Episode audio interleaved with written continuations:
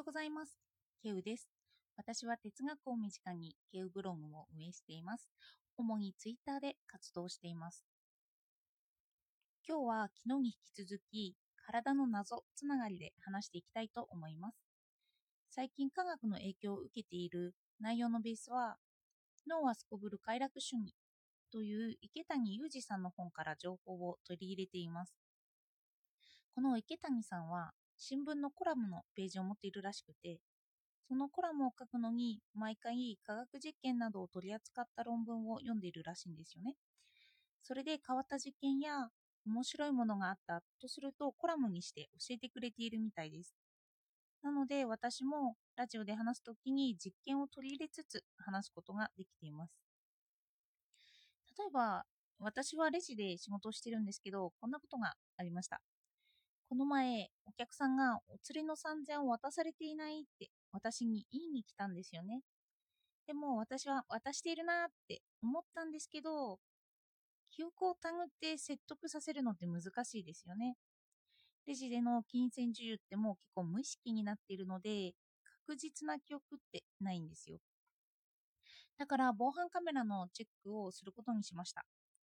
それでテレビにその人がちゃんとお釣りを財布にしまい込んでいる映像があったから、その人は納得することができたんですよね。実験とか防犯カメラとか、それは人の曖昧な記憶を確実なものにしてくれる手助けを担うんじゃないかなって思いました。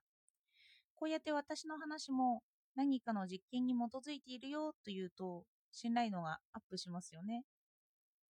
だからなのか、哲学も科学とも言われています。何かの根拠に基づいて人を納得させるからですよね。ちょっと脱線気味になりましたけど、でもこの本の中から人間の謎についてそういう実験を踏まえつつ話したいと思います。この本の題名で近親婚が禁止される理由というのがあったんですよ。なのでちょっと近親婚について話したいと思います。よかったらお付き合いください。私たちは近くの人と結婚しませんよね。親や兄弟とか、いとこくらいはいいんですかね。近くの人と結婚はしません。それはなぜかっていうと、遺伝子によるんですよね。根本的な理由を考えていくと、染色体の組み合わせが似ていると、お互いが劣勢な傾向を持つ遺伝子を持ちやすくなるんですよ。それによって体に障害が出るような傾向が高まるんですよね。例えば人間の染色体は46個あるんですけど、結合するときに、その半分引く2個の22種類それぞれの母親、父親から受け継いで受け継いでいます。その時に44個受け継いだ染色体で、どちらか優位な方の傾向が出るんですよ。でも、それが両方劣勢の場合は、劣勢しか出てこないっていうことなんですよね。血縁関係が濃い場合の方がその劣勢が出てしまう子供が多いんです。何かしらの不全を持って生まれてきてしまうケースが増えるそうなんですよ。なので原神婚って全国各地とかあらゆる民族にも共通して近親婚禁止禁止があったりするんですよね。近親婚の子供は背丈が低くて肺活量も学力も低い傾向があるらしいんです。それで近親婚の禁止を解く研究では、高い身長や知力は自然の世界で生き抜くのに有利だから、結果として異形交配を促して遺伝子多様性につながったというような見解があって、だから人類は大きく賢くなってきたという主張があるんですよ。それで私が面白いなと思ったのは、これとは逆の発想ですよね。近親婚にも利点があったんじゃないかっていう2015年に発表された新説らしいんですけど、昔って人口が少ないですよね。特に縄文時代なんて人口密度はかなり低かったと思われます。そんな中で子孫繁栄していくには近親婚をしなければいけないんですよ。というか、近親婚が禁止にされるまでは、その近親婚によってできた子供が数が多いから、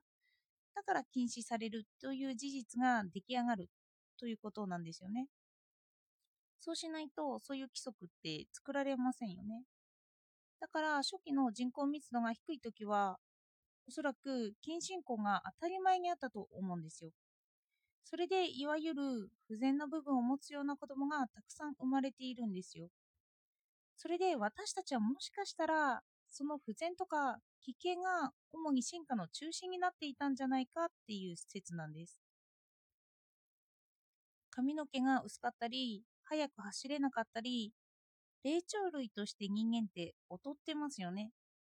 だから知識を使う必要が出てくるし、主には強調する必要、協力する必要やコミュニケーションの必要が出てきます。それでこの新説は人間は優しい心を発達させてきたって言うんですよ。助け合いの心というか。遺伝子の傾向によってそうやって助け合うようになっているというのは興味深いですよね。自分を強制的に優しくしているということかもしれないんです。何か障害とかがあれば、助け合わなければその人生きていけないですよね。強制的に助けようとする気持ちも結構芽生えていきますよね。それで人口密度が低ければ、たくさん子供を産んでいたし、しかも、たくさんの中では劣勢になってしまう子供が結構いるので、それも助けようとする傾向を促します。もし近親婚が禁止されていなかったら、今の社会はきっと今より多様性はすごいと思うんですよ。の障害と言われるような人と人との違いもたくさんあるとは思うんです。でも今は障害という概念の、まあ、見直しがされている途上でもありますよね。もし近親婚が障害を持つ人が多いから避けようという理由で規定されているとしたらこの規則も取り払う必要が出てくるのかもしれません。近親婚が当たり前になる未来ということもあり得るという話なんですよね。生存戦略的には子孫繁栄をするのには子孫のことを思いやって後々の時代に資産を残していくという戦略を取らないと子孫繁栄は難しいっていう話もあるんですよ。そうなると生存戦略的には優しさが優位になってきます。他の人と結婚することで強い答えは残せるというのはあると思うんですけど全体的ないろいろな可能性を残すということはその逆があってもいいという話なんですよね。まあ、きっと今の経済的にはちょっと難しいというのがまだあるのかもしれないですけどでも未来的にはという話ですよね。そして私は近親婚について今主流になっている社会の考え方である構造主義についても考えました人間の行動は社会によって規定されているという考え方でその考えのもとに近親婚禁止が他の部族でも見られるということの発見があるんですよねレヴィストロースが近親婚禁止しているような地域が多いぞというのを発見してるんです